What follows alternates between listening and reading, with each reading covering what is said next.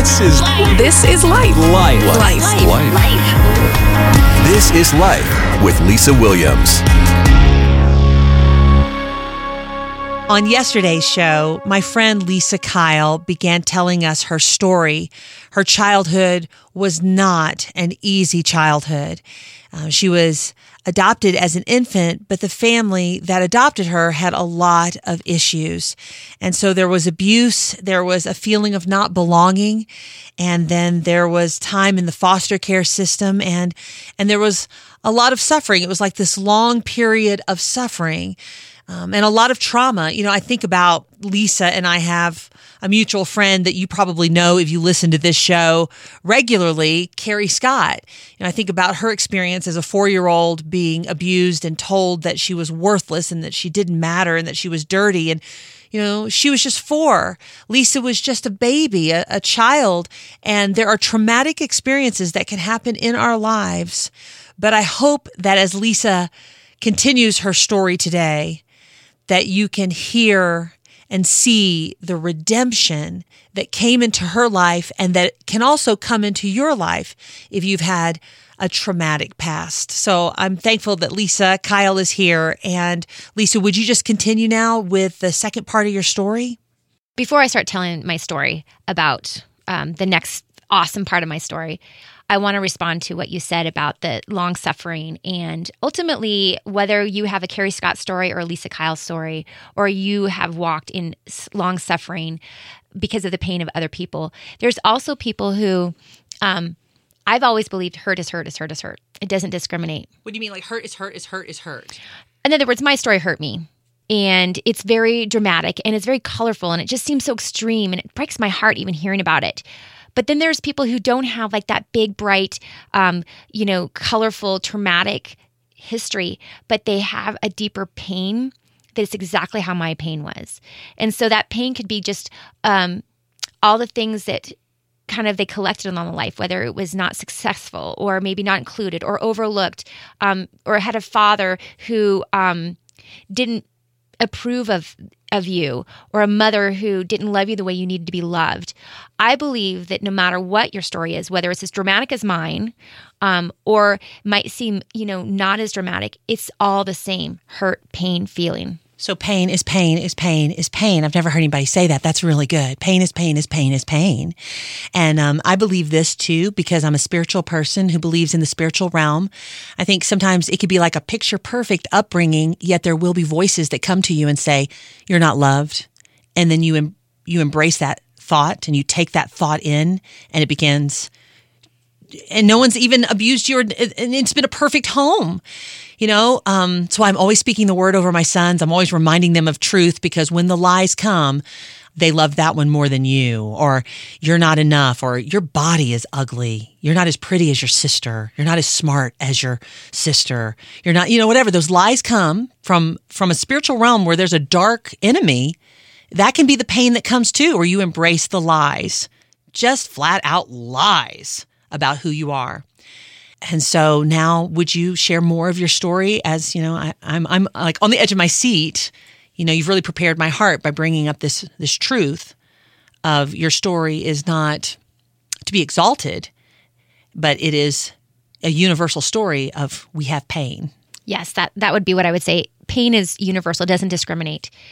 So back to my story of um, after I was in foster care, a couple different homes and schools to just to try to reconcile with my adoptive mother, who I had been sort of estranged from since I was three, um, but because she was connected to me through paperwork, the state when they took me out of my abuser's home, the adoptive father, um, they immediately put me in her home. And she was struggling fiercely with uh, mental illness that was very undiagnosed. I'm sure not managed well at all with medication. She was very poorly functioning. And, um, and I do know that she was doing her very best, but was very incapable of doing her best, let alone take care of a teenage girl.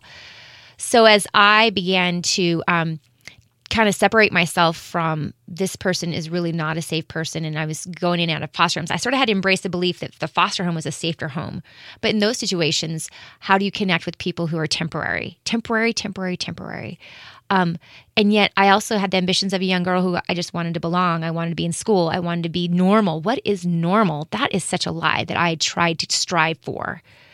So when I became um, connected to what would soon be my forever family, it was still unknown.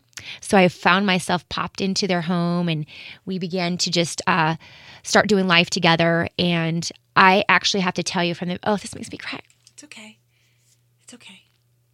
But I believed when I walked in that house, that was my very last step. And that last step that last step of that belief that everything was going to be okay, you know, that magical belief that we have as children that, oh, there's going to be a happy ending in this, that was my very last step. And it happened to be true for me. Oh. the very last step. Thank you, God. The very last step was walking in their home. And though I didn't have any proof that it would be the happy ending, I did believe it. And so I walked through that and I really didn't want to deal with my past. I didn't want to go to therapy sessions and talk about my abuse. I didn't want to deal with awareness of that the person I was trying to re- be connected to, my adoptive mother, she was mentally unstable. I honestly, I was a young girl going, Can I just be selfish? Can I just go to high school and have friends? And can I just uh, be normal and, and go to be a cheerleader and struggle getting my homework done and go shopping and maybe have some clothes. And I remember my first uh, gift that when I walked in the door to my uh, this family, they gave me a Christmas stocking that had lipstick in it. Oh wow, little lipstick, little lip gloss, a house key, huge, because that was a first sign of oh, you're going to trust me, you're going to include me, you're giving me a house key they gave me also um, a check for I think it was Sears or J.C. Penney's of for five hundred dollars. I came with no clothes. I'd oh, always wow. been shopping at thrift stores, and thrift stores, by the way, are super cool to shop at. But I'd kind of always been pieced together with very little,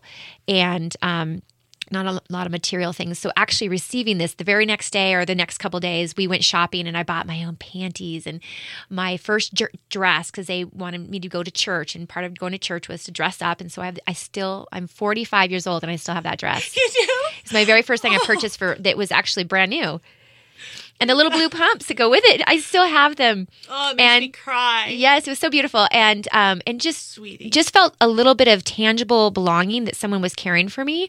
I didn't know how to respond emotionally to that. I of course said thank you, but that was a long journey for the next ten to twenty years for me to receive.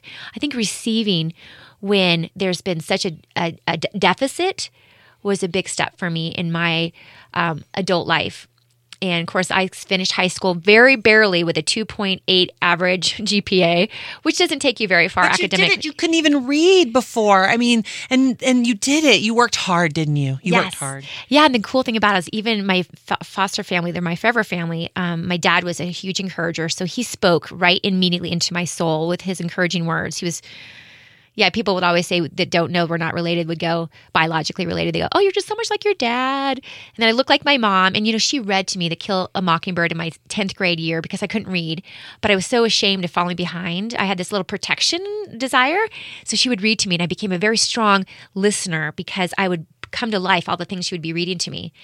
I just want to say how much I love them. I just feel so much love for them for being Christ like and kind and for seeing Lisa. They saw you. They saw you and they loved you. They didn't have to love you. You were just some girl that you were a stranger. They brought you into their home. They gave you a $500 gift card. You got your first lipstick. You bought your first dress. They encouraged you. I just love them. So that began my my happy ending and um so I would have to say honestly those 4 years I had with them, you know, when going into graduation from high school, it was truly a sanctuary for me. And I hadn't even started to unpack the abuse and the trauma. I really had just a sweet dream come true of everything that I anticipated life was supposed to be. I experienced that in their home. And that actually is my home. That their their farm in Snoqualmie, Washington is my home. Yeah. And the neat thing about it is that they're no longer on the farm. But this home truly was beyond the four walls and the location. It was truly home for me. And that became became the place where I started to actually grow and grow up and become who I was. Even though I obviously am the same person I was, I really became um, more comfortable with who I was in my dreams, and it was living out who I was. When did you come to Christ? I mean, when did you have that experience of Jesus, you're the Lord of my life now? Was it at their home? I was actually on a mission trip to Mexico. I was invited to a church, and my family supported me to go. And I went to Mexico, and I was telling all these children and any person I could talk to about Jesus because I so believed in who Jesus was.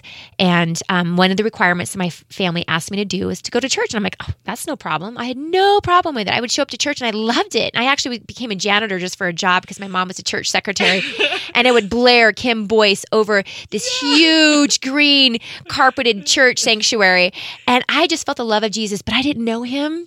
So finally, when I was on this mission trip and I was on my way back, it was July 23rd, 1987. It was four o'clock in the morning, and I realized with the weight of all my truth and being and belonging, I knew that I needed to accept Jesus Christ. And it felt like the biggest risk ever. I actually had to release the defensive self capability and and I actually had to be vulnerable and vulnerable in a way that I had never known how to be vulnerable. I mean, I wasn't going around being mean or ugly to people, but I actually had to be do real big business with myself. And I asked Jesus into my heart, and I believe with all my life he'd been with me and that he had a purpose for my life and he forgave me for all my sins because for at that point I was going, "Well, what have I done wrong? I've just been like kind of stepping through life with all these things happening to me, but I had a lot of ownership that I needed to have and recognize I was a sinner. I was separated from Jesus, and accepting him to my life as my personal Lord and Savior was a huge step of just releasing the breath and from that point on, I just have been in love with Jesus ever since. And I wish I could tell you all the things I've done wrong since then, because life is definitely a journey. Um, but um, I'm just so grateful for July 23rd because it has been my plumb line when things get a little rocky and get a little questionable and we get kind of tangled up and, and we have to wrangle up some stuff. It came from knowing that July 23rd was my my salvation day, and that's been a significant part of um, my journey. Well, I feel very honored that Lisa was our guest today. And there are so many more stories. Even as she was talking, I was like, oh, I want you to tell this story. I want you to tell that story. And so you will hear more from Lisa Kyle in the weeks and months to come. And when you think of Lisa, pray for her, pray for us, because there's a group of us who are close friends and we feel called by God um, to create um, something that we're calling firebrand events. And we want to come to a place near where you are, and um, we want to create space for people to be healed by the love of Jesus. And so there's a lot of vision and there's a lot of calling, and we need a lot of prayer and support. And so that's one of the reasons Lisa was even here today, just so we could pray about that some more. Um, if you want to know more about what we're doing, you know, we're kind of publicly beginning to talk about it. Um, we have a Facebook page that you can find if you come to lifewithlisawilliams.com at the top of the page, click on Firebrand Events. And as long as you're coming to lifewithlisawilliams.com, make sure you check out the link to Cure International. They're sponsoring today's show.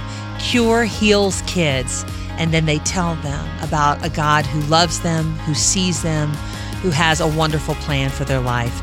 LifeWithLisaWilliams.com, click on Cure. Thank you to Melanie Moritsky for producing today's show. And if you would like to share Lisa Kyle's story with someone, then you can find that also at lifewithlisawilliams.com. Hashtag thanks for listening.